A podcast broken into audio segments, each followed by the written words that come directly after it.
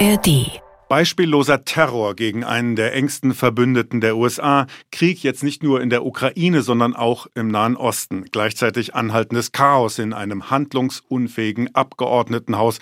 Selten hatte einer unserer Podcasts ein derart ernüchternd deprimierendes Themenspektrum. Wir sprechen heute über Entwicklungen, die noch vor einer Woche niemand absehen konnte, über Ereignisse, die sich überschlagen, die wir selber erst einmal verdauen müssen und jetzt im Gespräch ein wenig einzuordnen versuchen. Die Korrespondenten. Reporterleben in Washington. Anyone thinking of taking advantage of the situation, don't. Der Amerika-Podcast von NDR Info. Mein Name ist Sebastian Hesse und mit mir im Studio Sarah Schmidt. Hallo Sarah. Hallo Sebastian. Ralf Borchert. Hallo, hallo. Und hinter den Reglern wie immer Simon Janssen. Moin, moin. Man sagt ja, es gibt diesen 9-11-Moment, also dass die meisten Menschen sich noch erinnern können, wo sie waren, als sie zum ersten Mal vom beispiellosen Terror damals im Jahre 2001 gehört haben. Jetzt in dieser Woche haben wir so viel darüber gehört, dass Israel seinen 9-11-Moment erlebt. Wie habt ihr davon erfahren? Was ist euch durch den Kopf gegangen? Wie war das in der vergangenen Woche?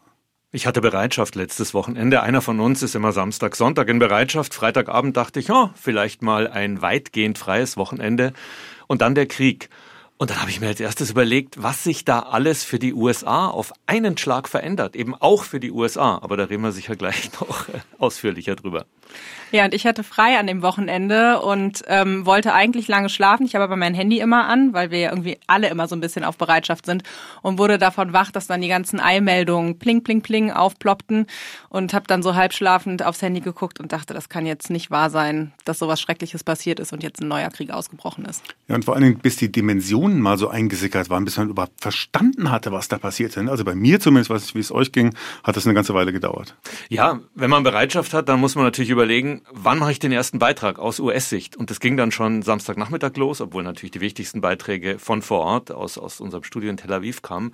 Und das ging dann weiter. Und ich habe dann gemerkt, es gibt schon in Deutschland auch irgendwie ein Interesse, wie reagieren jetzt andere auf diesen Krieg?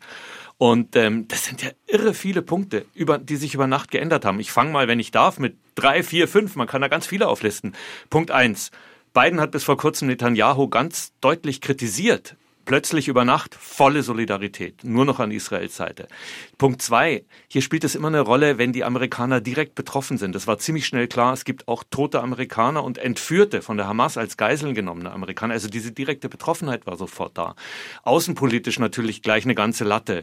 Bis vor kurzem wurde hier immer über einen Deal mit Saudi-Arabien, Israel, USA, Saudi-Arabien, Ausgleich, Friedensabkommen, völlig weg. Ukraine-Krieg in den Hintergrund gedrängt. Auch über China hat hier plötzlich niemand mehr gesprochen. Nahost, Nahost, Nahost. Dieser alte Konflikt kommt jetzt wieder nach oben und nimmt hier in den USA eine irre Dimension an. Und dann natürlich die Innenpolitik.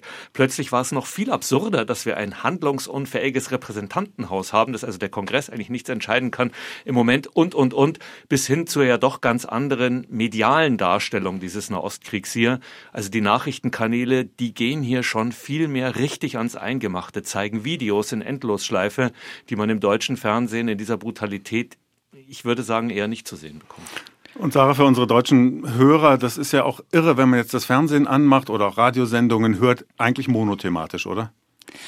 Ja, mehr oder weniger, aber ich glaube in dem Fall auch berechtigt, weil äh, ja, wenn so ein Krieg ausbricht, ich glaube genauso wie Ralf gesagt hat, das muss man ja zum einen muss man vor Ort berichten und äh, da habe ich höchsten Respekt vor den Kolleginnen und Kollegen, die da jetzt vor Ort sind und Berichterstattung machen gar nicht zu schweigen von den Menschen, die direkt betroffen sind. Ne? Also ich glaube, wir sind ja so oder so in einer sehr privilegierten Position und dann so einen Konflikt aber eben von allen Seiten zu beleuchten und dann unsere Aufgabe gleichzeitig eben auch zu gucken, was bedeutet das jetzt von den USA aus. Ich glaube, das ist eher gerechtfertigt, dass jetzt gerade die Nachrichtensendung so monothematisch sind. Mit einer ja. gigantischen Maschinerie, nicht? Muss Absolut. Ja, ja, also Beispiel CNN Nachrichtenkanal sehen ja auch in Deutschland viele, die gehen sofort an alle möglichen Stellen, direkt an die Grenze.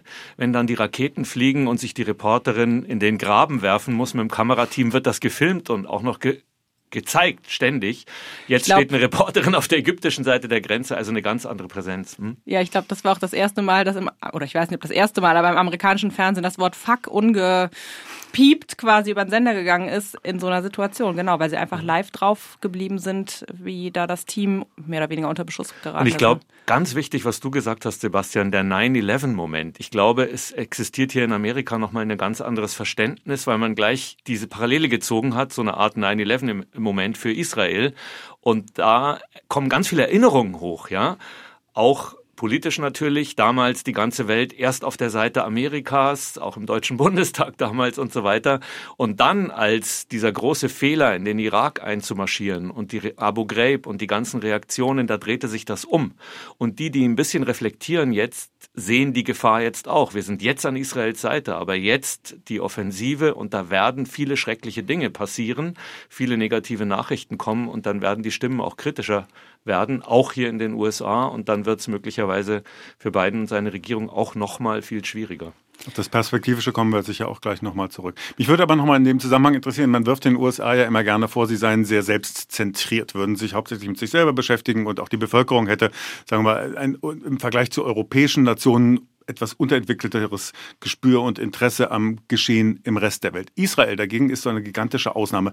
Woher kommt dieses enorme Interesse an Israel und am Geschehen im Nahen Osten? Naja, das sind natürlich ganz andere Verbindungen, gesellschaftlich und politisch. Es gibt sehr, sehr viele Amerikaner Doppelstaatsbürgerschaft, die in Israel leben, die hin und her pendeln, der Anteil der jüdischen Bevölkerung. Historisch die USA als Schutzmacht nach dem Zweiten Weltkrieg, die Begleitung dieses Prozesses der Entstehung des Staates Israel, die Religion spielt eine ganz wichtige Rolle. Da hast du ja auch selbst sehr viel recherchiert, Sebastian. Die Evangelikalen, der, der Stellenwert Jerusalems, die Religion an sich, das gelobte Land, das heilige Land. Also es gibt eine ganze Reihe von Punkten, die hier noch viel, viel stärker ausgeprägt sind als die etwas anders gelagerte, aber ja auch sehr intensive Beziehung in Deutschland aufgrund der Geschichte des Holocaust und so weiter gegenüber dem Staat Israel. Also wir sind die Schutzmacht Nummer eins. Sobald das Existenzrecht Israels angegriffen wird, und das wird es ja hier mit diesen brutalen Angriffen der Hamas, zumindest indirekt, dann geht hier auch ein Mechanismus an, der weitgehend in der Gesellschaft und auch politisch sich an die Seite Israels stellt. Und ich habe so ein bisschen das Gefühl, ähm, dass dazu ja eben kommt, das war jetzt 9-11 äh, noch anders, da haben wir alle vor den Fernsehern gesessen und, und gesehen, wie diese Türme einstürzen. Aber ich habe heute das Gefühl, wenn man ähm, Social Media anmacht und jetzt nicht nur Nachrichtensendungen guckt, nur in Anführungszeichen, wird man halt mit Videos konfrontiert, die so brutal sind, dass wir als Journalisten die nicht senden würden im Fernsehen oder auf jeden Fall unkenntlich machen würden. Aber dort wirst du halt bombardiert mit ja, mit den, mit den schrecklichsten Bildern, die man sich vorstellen kann, unverpixelt, frei gezeigt dann stelle stell ich mir zumindest die Frage, da kommt dann die Journalistin, äh, glaube ich, wieder durch, sind die jetzt echt oder nicht?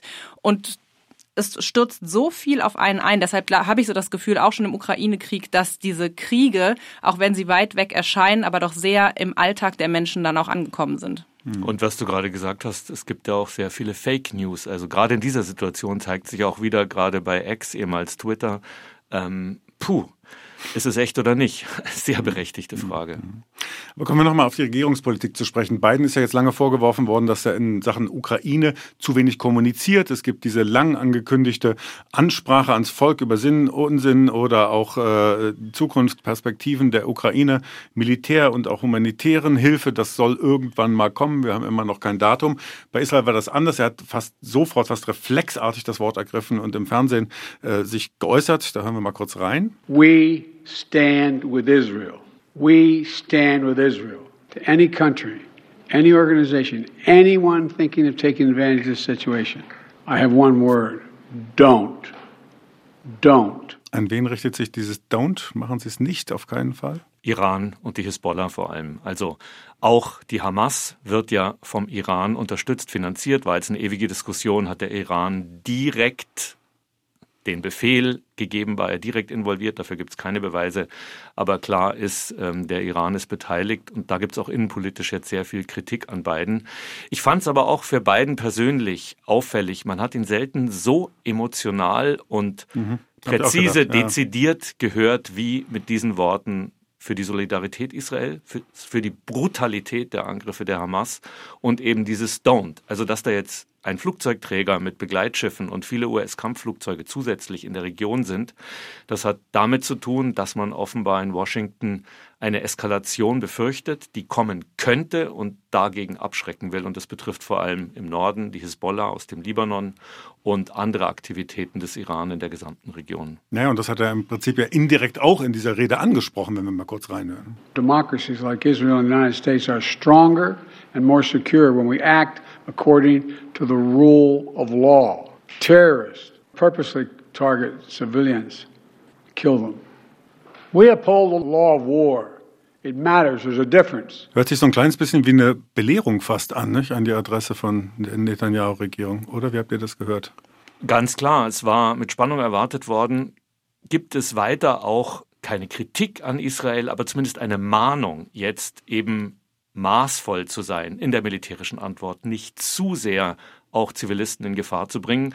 Und er hat immerhin das indirekt getan, indem er eben hier gesagt hat, die Hamas, die terroristischen Gruppen wie die Hamas, erinnert an den Islamischen Staat, die IS, sind so brutal, wie wir es jetzt gesehen haben. Aber wir als Demokratien, die USA und Israel, wir müssen uns auch bei einer militärischen Offensive, die jetzt begonnen hat, an die internationale Gesetzgebung, das Kriegsrecht halten. Das war also sozusagen indirekt die Mahnung, bitte Netanyahu, Israel, Militärführung, haltet euch zumindest an die Grundsätze des internationalen Rechts, schont die Zivilisten. Wir sehen jetzt schon, wie schwierig das ist. Ralf hat es ja schon angesprochen, es gibt auch so eine Art innenpolitische Komponente bei dem Ganzen, dass Biden nämlich doch auch massiv in der Kritik steht, dass trotz aller Solidarität und Bekundungen trotzdem eine innenpolitische und der Lähmung des Kongresses, auf, worauf wir ja gleich noch ausführlich zu sprechen kommen werden, trotzdem ja Kritik an ihm laut geworden ist. Also Republikaner und andere Teile der Gesellschaft werfen ihm zwei Dinge vor. Erstens zu lasch zu sein in der Außenpolitik, amerikanischen Führungsanspruch aufgegeben zu haben. Da wird immer der chaotische Afghanistan-Abzug, die Bilder aus Kabul herangezogen für amerikanische außenpolitische Schwäche und dann natürlich immer wieder ein zu lasches Verhältnis, das ihm unterstellt wird, zu Teheran und zuletzt eben diese äh, Episode, wo ähm, Millionenbeträge, die eingefroren waren, iranischen Vermögens freigegeben wurden als Teil eines Deals, um amerikanische Geiseln und um führte Amerikaner ähm, freien Fuß zu bekommen. Ist da was dran an dieser, an dieser Schwächesache aus deiner Perspektive oder ist das nur innenpolitisches Geplänkel oder parteipolitische Übertreibung? Naja, ich glaube, dass äh, Präsident Biden jetzt eben ein Problem hat. Wir starten ja so langsam in den Präsidentschaftswahlkampf für nächstes Jahr. Und ähm, tatsächlich das, was wir eben ja schon angesprochen hatten, äh, die ganze Kommunikation. Ich habe so ein bisschen das Gefühl, vielleicht entgleitet ihm das auch so ein bisschen oder er steckt so in diesem Dilemma, dass er natürlich auf der einen Seite weiß, ähm, dass es wichtig ist, sich im Ausland zu engagieren. Ähm, gleichzeitig hörte ich einen Podcast von der New York Times. Ich würde mir das jetzt nicht anmaßen, das so zu sagen, aber da äh, wurde eben die Frage gestellt oder aufgeworfen, dass viele Amerikaner sich halt gerade bei der Ukraine eben auch denken, wo liegt denn eigentlich dieses Land? Warum sollen wir da so viel Kohle, salopp gesagt, äh, rüberschicken, wo wir doch Probleme im eigenen Land haben? Jetzt kommt Israel dazu, wo ich auch glaube, ähm, wie du gesagt hast, Ralf, dass die Leute da eine größere emotionale äh, Bindung vielleicht haben, aber nichtsdestotrotz gibt's eben auch hier in den USA äh, eigene Probleme, ähm, die Biden adressieren muss, wenn er die Wahl nächstes Jahr ähm, gewinnen will.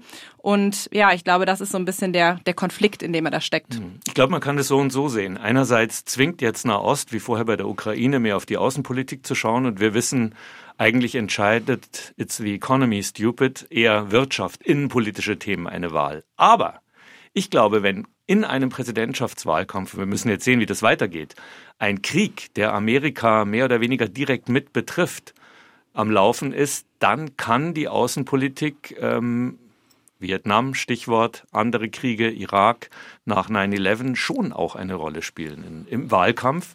Und vielleicht könnte das dann sogar zu einem Vorteil für Biden werden, weil er ist ja ein so erfahrener Außenpolitiker wie eigentlich niemand anders mehr in der US-Politik. Und wir wissen ja im Moment noch gar nicht, welche Eskalationsstufe das Ganze erreichen könnte. Nicht? Also bisher gibt es einen Flugzeugträger, der vor der Küste von Israel patrouilliert, könnte man sagen. Es gibt äh, eine Besucherdiplomatie. Blinken war da, Austin ja. ist da. Heute ist Freitag, sollte man vielleicht erwähnen. Wir zeichnen auf an einem Freitag, sollten also jetzt quasi die aktuellen Ereignisse das überschlagen, was wir tun. Bitten wir um Nachsicht. Es geht so schnell in diesen Tagen. Heute ist auch noch Freitag der 13., was wunderbar zu diesem Thema passt oder auf eine zynische Weise zu diesem Thema passt. Aber wo seht ihr denn sozusagen das, das Eskalationspotenzial hier? Das ist natürlich jetzt hochspekulativ, kann man sagen. Aber jetzt nehmen wir mal nur mal an, es ließe sich nachweisen, dass eine direkte direkte Beteiligung des Iran auch insofern äh, stattgefunden hat, als dass ich spekuliere mal an der Planung, an der Ausrüstung mit, mit, mit Waffen in irgendeiner Form das Regime in Teheran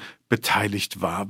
Geht euch, habt ihr da Angst, Befürchtungen, dass das in einer Weise eskalieren könnte, die wir uns heute gar nicht vorstellen können, dass die Amerikaner vielleicht auch genötigt wären, tatsächlich aktiv einzugreifen in diesen Konflikt?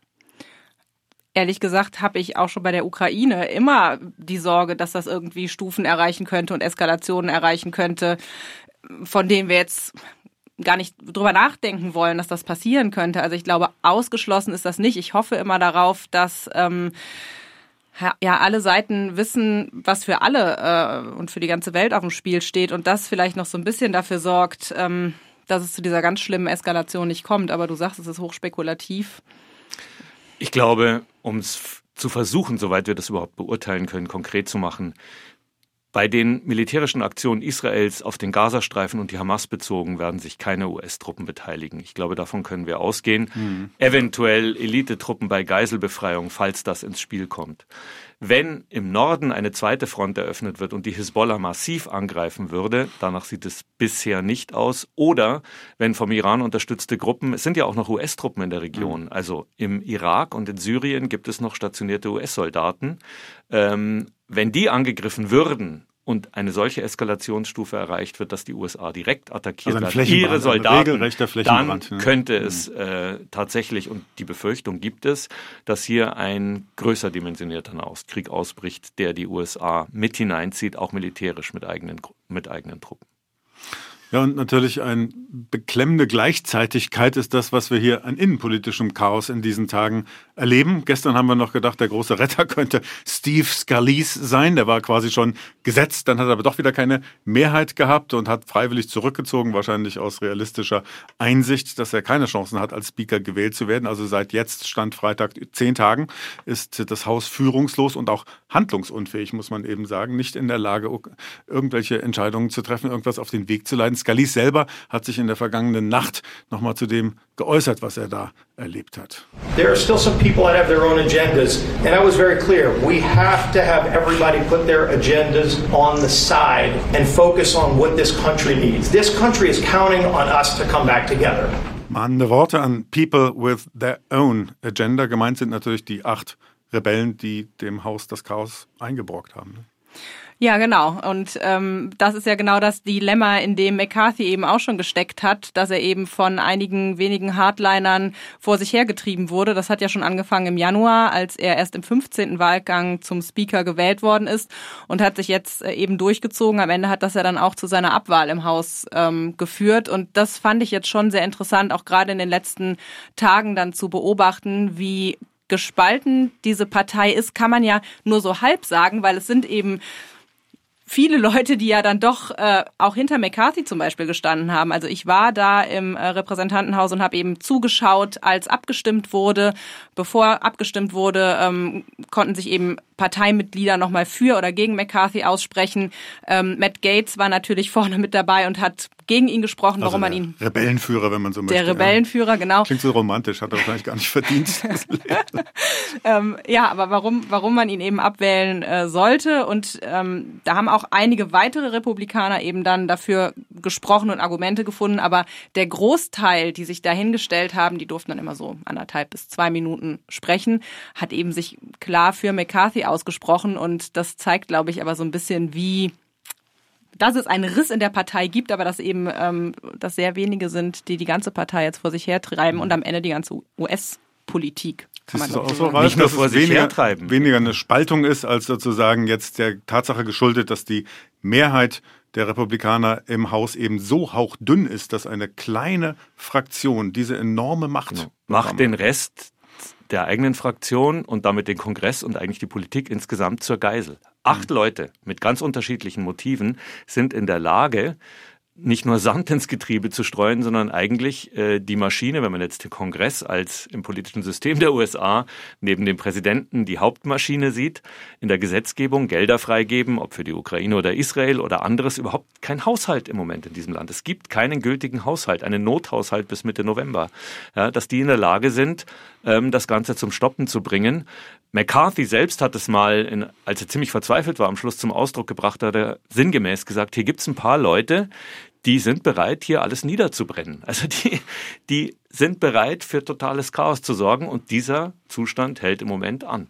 Und ist das jetzt eine neue Qualität, Sarah? Also, dass jetzt, ähm, man ist ja auffällig, dass es vor allen Dingen Trump-Parteigänger sind. Matt Gates ganz deutlich, aber auch Marjorie Taylor Greene, die in der vergangenen Nacht nochmal gesagt hat, sie werde Scalise auf keinen Fall mitwählen. Also sind ja immer wieder die gleichen Personen, die hier als Akteure auftreten. Ist das irgendwie eine neue Qualität? Ist das die Kultur, die Trump geschaffen hat, oder sind das Zufallskonstellationen durch hauchdünne Mehrheiten, dass die jetzt ihre Chance wittern und mal so richtig auf den Putz hauen können?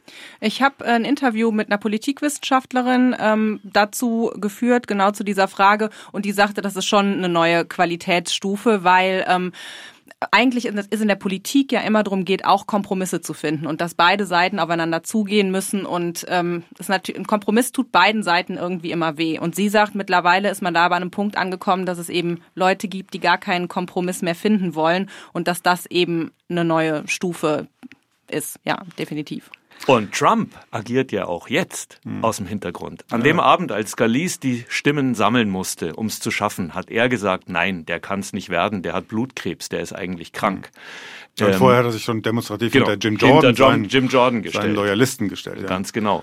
Und ich glaube, bei Trump ist immer so ein bisschen das Kalkül, lass dort das Chaos ausbrechen, alles gut für mich, dann mhm. kann ich mich im Präsidentschaftswahlkampf wieder als der Retter von außen, der nicht in dieser elitären Politikblase in Washington agiert, darstellen, der weiß, was die Leute wirklich an Themen bewegt und der von außen kommt und als so eben als eine Art Retter dann äh, wieder eingreift zum ja. zweiten Mal. Und er hat sich ja noch mit anderen Äußerungen jetzt zu Wort gemeldet, also er ist ja quasi omnipräsent, auch Äußerungen, die jetzt für eine Kontroverse in diesem Land gesorgt haben. Wir hören da mal kurz rein. I'll never forget that Bibi Netanyahu let us down. That was a very terrible thing. I will say that. And they said, gee, I hope Hezbollah doesn't attack from the north because that's the most vulnerable spot. I said, wait a minute. You know, Hezbollah is very smart. They're all very smart. The press doesn't like when they say it. Hezbollah ist very smart, jetzt der Hezbollah Sehr schlau. Schlauheit zu unterstellen, ist so das eine. Aber das andere ist ja vielleicht viel bemerkenswerter, oder? Ich meine, dass er gegen Netanyahu schießt, jetzt in dieser Situation, die ganze Nation auf totale Solidarität äh, gepolt und dann stellt der sich hin und sagt, er wäre so enttäuscht, er würde, ähm, er hat uns hängen gelassen, Netanyahu bezieht sich auf einen konkreten Vorfall und ansonsten tat er ja immer so, als sei er derjenige, der im Vergleich zu den Obama-Jahren, wo es ja in der Tat große Spannungen zwischen Obama und Netanyahu gab, als sei er derjenige, der da das, ja. das wieder gekittet Typisch Trump. Trump. Er versucht immer irgendwie voll gegen den Strich zu bürsten, genau das Unerwartete zu tun. Die eigentlichen Gegner der USA, Kim Jong-un, Nordkorea, Putin damals vor dem Ukraine-Krieg, die plötzlich toll zu finden. Und genau das Gleiche macht er jetzt. Hauptsache gegen den Strich, Hauptsache auffallen und er kommt vor in den Medien, medial. Hm. Jetzt nur die große Frage, Sarah. Was bedeutet das alles perspektivisch? Nicht? Jetzt haben wir hier diesen Mann, der aus purer Lust an der Provokation und am Anderssein, wie Ralf es eben dargestellt hat, wieder für Negativschlagzeilen, auch für Kritik, auch in den eigenen Reihen sorgt. Wir haben dieses anhaltende Chaos einer Fraktion, die einfach ihre Probleme, Personalprobleme, aber auch sonstigen Ausrichtungsprobleme nicht in den Griff bekommen kann.